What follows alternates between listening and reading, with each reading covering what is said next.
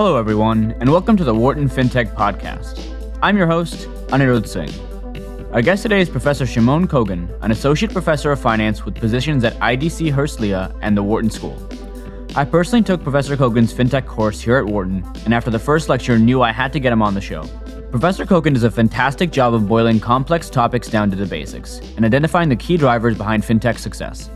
His teaching is focused on machine learning, data science, and blockchain and their implications for finance, and he's involved with several startups in the fintech space. Prior to teaching at Wharton, he held several investment management positions and board advisory roles. In today's episode, we discuss the shifting perspective around fintech companies after the financial crisis, why fintech is an excellent industry for new graduates to get into, exciting global trends in the industry, and much more. Hope you enjoy the show. So, hello, Professor uh, Kogan, and thank you so much for joining us on the show today. Uh, I have to admit, I well, I, of course, I took your class uh, at Wharton earlier this year, and basically, since the first lecture you gave, I thought it would make for a fantastic episode. So, I, I appreciate your time. Uh, how are you doing today? I'm good, and I appreciate the opportunity of um, of being on the podcast. Uh, to, for full disclosure, I've been a huge fan for uh, for many years. this podcast predates even my course. So when I when I was bringing myself up to speed on what was going on in this industry uh, when it was really young and fledging. One of my sources was listening to the interviews, the excellent interviews that um, you've been conducting on this podcast for a while now. I appreciate the kind words. So let's just jump right into it. Uh, so, for listeners who might not know, could you describe a little bit about your career to date and uh, what you know initially generated your interest in fintech? Sure. Well, so to be honest, I, I started my career by stumbling really into finance. You know, uh, I kind of got a too good an offer to pass on to become an investment manager. Then got into derivative markets, which was just uh, starting back then in Israel, and quickly got hooked on uh, on finance. I continued on and, and went to Berkeley to get my MBA. And during the course of that program, decided to make a somewhat unusual career uh, switch uh, to become an academic. Uh, so after my get, getting my PhD in finance from Haas, I was on the faculty at CMU, uh, UT Austin, uh, and MIT Sloan, and I currently hold faculty positions both at Wharton and IDC Herzliya, which is um, which is the top private university in Israel. So, what got me interested in fintech? I, I think uh, you know the number of things. I mean, so to begin with, my research has always been very interdisciplinary. I started using machine learning and natural language processing way back when to really better understand the information uh, contained in text data that is relevant for finance and how that affects uh, investors and markets. Because, you know, in the linkage between sort of information and markets is, is pretty obvious, but quantifying it is a deep question in, in finance. Um, so it was therefore quite natural for me to realize the transformational potential of technology on financial services. Uh, I also had personally a, a kind of a, with hindsight, fortunate timing of moving back to Tel Aviv, which is now a major fintech hub, about 10 years ago. So just sort of talking, interacting with VCs, entrepreneurs in this space, made it very made it clear to me that we're really at the beginning of a major change. And I decided to focus my teaching, research, and industry engagements around it. This, you know, uh, the fintech course that you referred to, that I've been teaching at Wharton for over five years now, it was designed really with the mission of onboarding students to what I view as a once in a lifetime opportunity. Yeah, and, and we'll get into that course a little bit, a lot more actually in a little bit. Um, but can you talk a little bit more about that decision to switch from working in the investment space to becoming a, a professor? Uh, what kind of drove that uh, career change for you? That's a good question. You know, like many t- decisions that I made, I don't think it was very strategic or, or planned out, but I think it was really a response to realization that curiosity is a major driver in my life so as an academic, you know, I get to satisfy that curiosity by directing my research. And as a teacher, I think that I get satisfied by interacting with really diverse and smart, passionate individuals from undergrads uh, to executives and, and, entrepreneurs. So, so, so I think it's a good fit all, all in all for me. Mm-hmm. Great. And let, us uh, dive into that class now. So I had a great time in that class. And one of the first things you mentioned in the, in the first class was that fintech is more tech than it is financial services. And I would love for you to kind of expand on, on that notion a little bit here. Sure. Well, look, I, you know, I, I really believe in, um, we talked about the information markets. I really believe that markets uh, are a phenomenal vehicle of information. And if you look at the markets and you compare the performance of something like uh, FINX, which is a global fintech ETF uh, traded on Nasdaq, you can very clearly see that over the past five years or so, its performance tracked much closer to um, that of KLA, uh, uh sorry, XLK, which is an ETF tracking the technology sector, than XLF, which tracks the financial sector. And I, I think that it, it reflects a more fundamental attribute, and that is uh, the difference in the value drivers across those two uh, sectors. Any concern on that uh, using that comparison now, mm-hmm. given the uh, less than stellar performance of a few mm-hmm. different uh, recent IPOs? I, I, think it still holds. Like I, I, think that you know, I mean, it, it, it works well on the up, and it works less well over the past six months on the down, right? I mean, yeah, absolutely. I think that we've seen some of those uh, fintech. I mean, so we've uh, first of all we've seen a major wave of of fintech IPOs, SPACs in 2020, 21. And as you pointed out, I mean, uh, most of them have not fared uh, very well, but I think, you know, it should be viewed in the context of the broader kind of small mid cap uh, sector. And maybe let's zoom out a little bit and, and talk about the rise of fintech as an industry overall. Did you see kind of a fundamental shift towards this industry? Um, say, it, you know, after the financial crisis, or maybe driven by some other technological change? Yeah, sure. No, absolutely. I think that financial crisis was, uh, in some ways, had had a big impetus for that growth in, in a couple ways, right? So it directly, it put the um, large incumbents on the defense, right? So large incumbents had to scale back operations around different areas. Had to spend a lot of money on compliance. You know, the joke was that for a number of years, they, they hired way more compliance people than traders. And it also damaged the reputation in the eyes of consumers and was, you know, if you think about it, the ideological, the ideological impetus for the creation of the Bitcoin blockchain and kind of everything that uh, followed from that. Indirectly, I think that it helped uh, coordinate smart entrepreneurs and VCs around this realization that financial services are important, but uh, hugely inefficient. Uh, I would love to hear a little bit more on the inefficiency point that you just made about existing financial services companies. Uh, do you have like any uh, data, whether anecdotal or, or hard data, to, to kind of bring that point to life? Yeah. Look, there are, uh, if you think about um, both the efficiency and the role of technology in addressing these inefficiencies, I think that there are kind of two broad themes that uh, really intersected to create something quite powerful. And the first is the, the fact that the financial service industry uh, managed to keep the value stemming from uh, technological innovation uh, internally, right? So that historically didn't really translate into essentially cheaper or better products.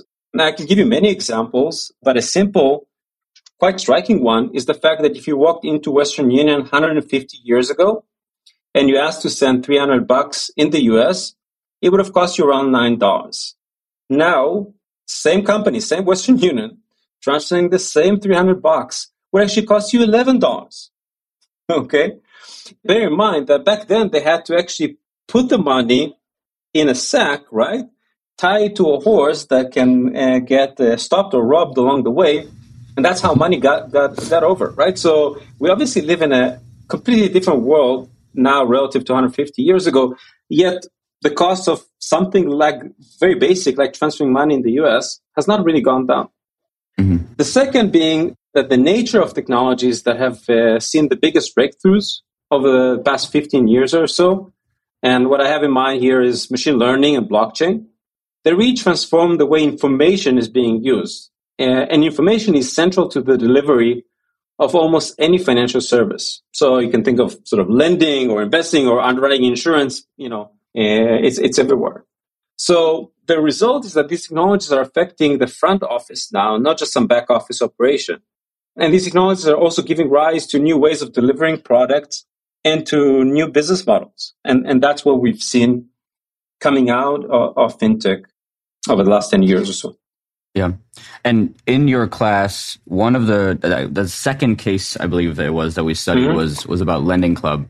Uh, and I think that was a, a great, I think it was a great selection to, to dive into that model in particular because of its use of certain types of technologies that you mentioned and its IPO price and some of the trouble it faced and how it's rebounded from that.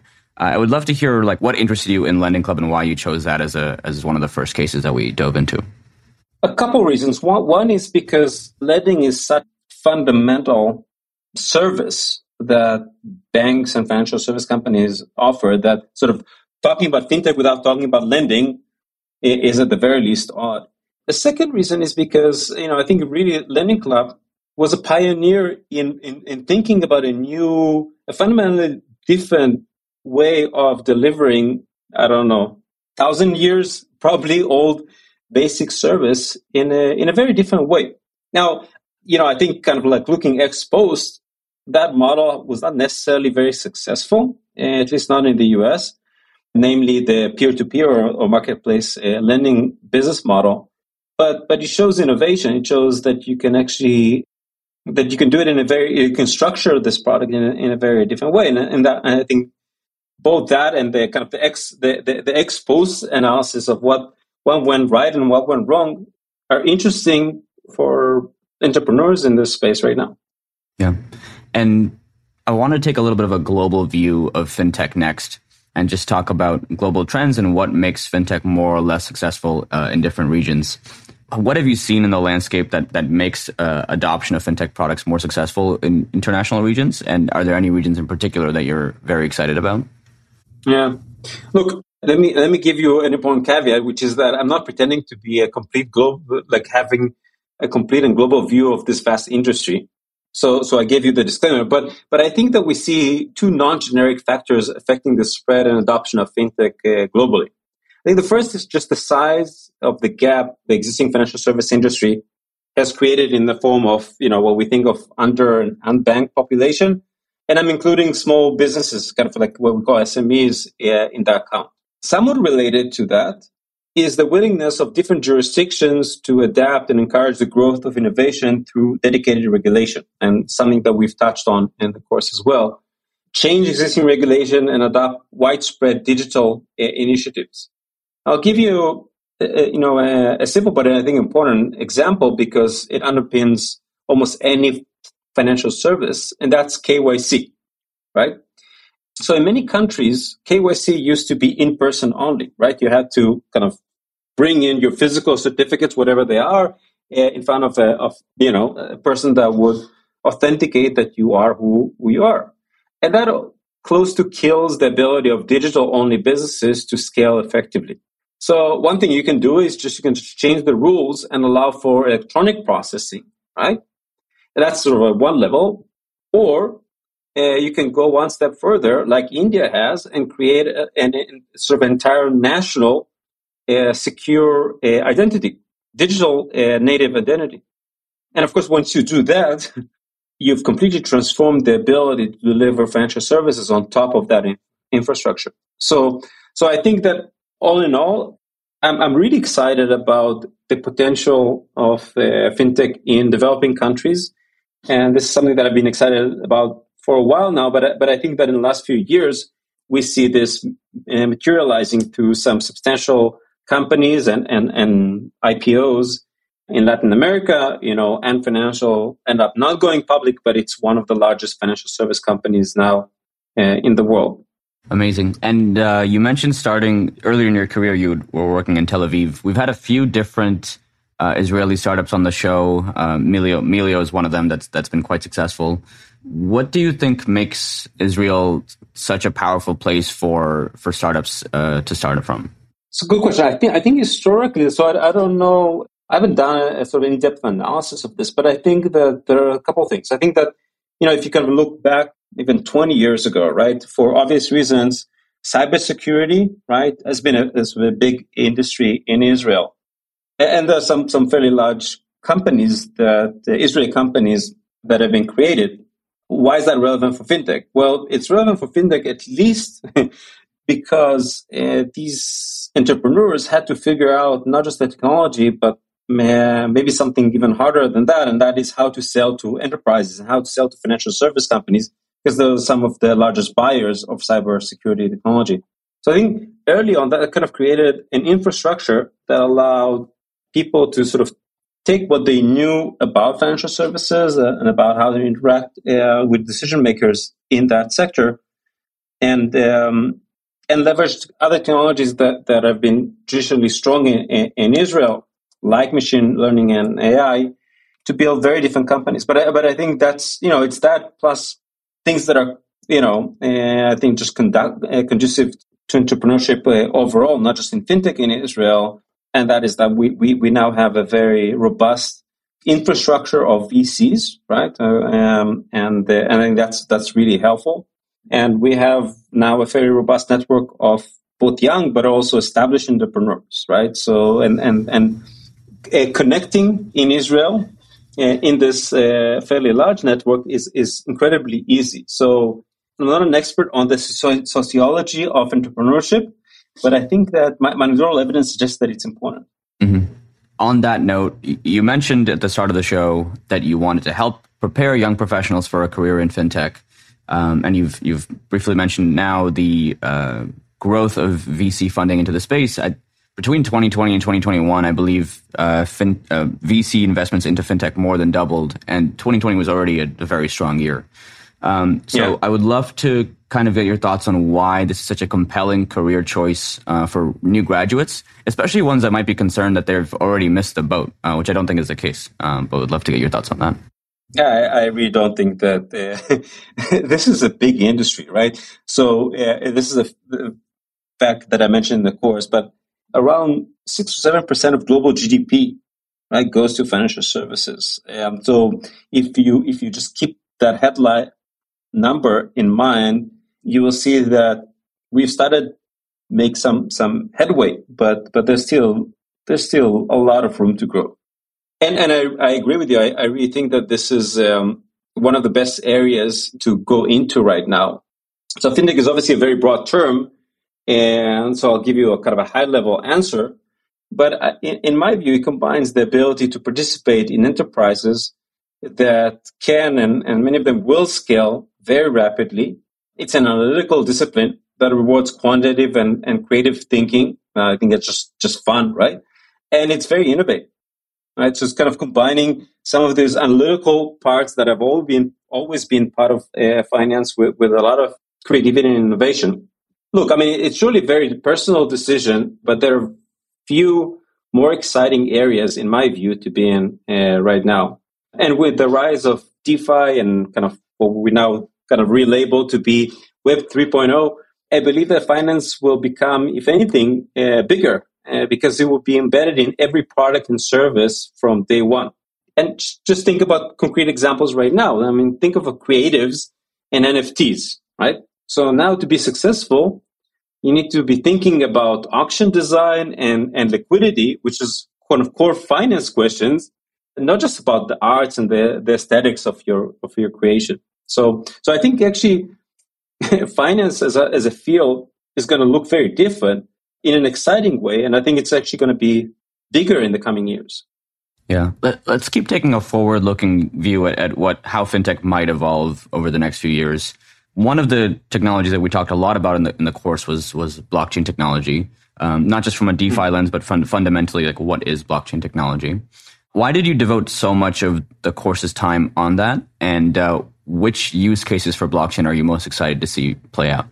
Yeah, totally agree. I mean, uh, and if anything, uh, we should probably de- uh, dedicate more time to this area. But I think that crypto and DeFi uh, are really laying the groundwork for composable, global, open source financial services.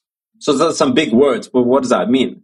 Well, when you mix them with direct and strong incentives, it means that, that you get the top minds uh, building on top of each other and, and doing so at a pace that I don't think that we've seen ever before, truly. And I, and, and I kind of, you know, I listen to people that have been around uh, the creation of the internet and their experience back then. I mean, what we're seeing now with, with DeFi is unprecedented.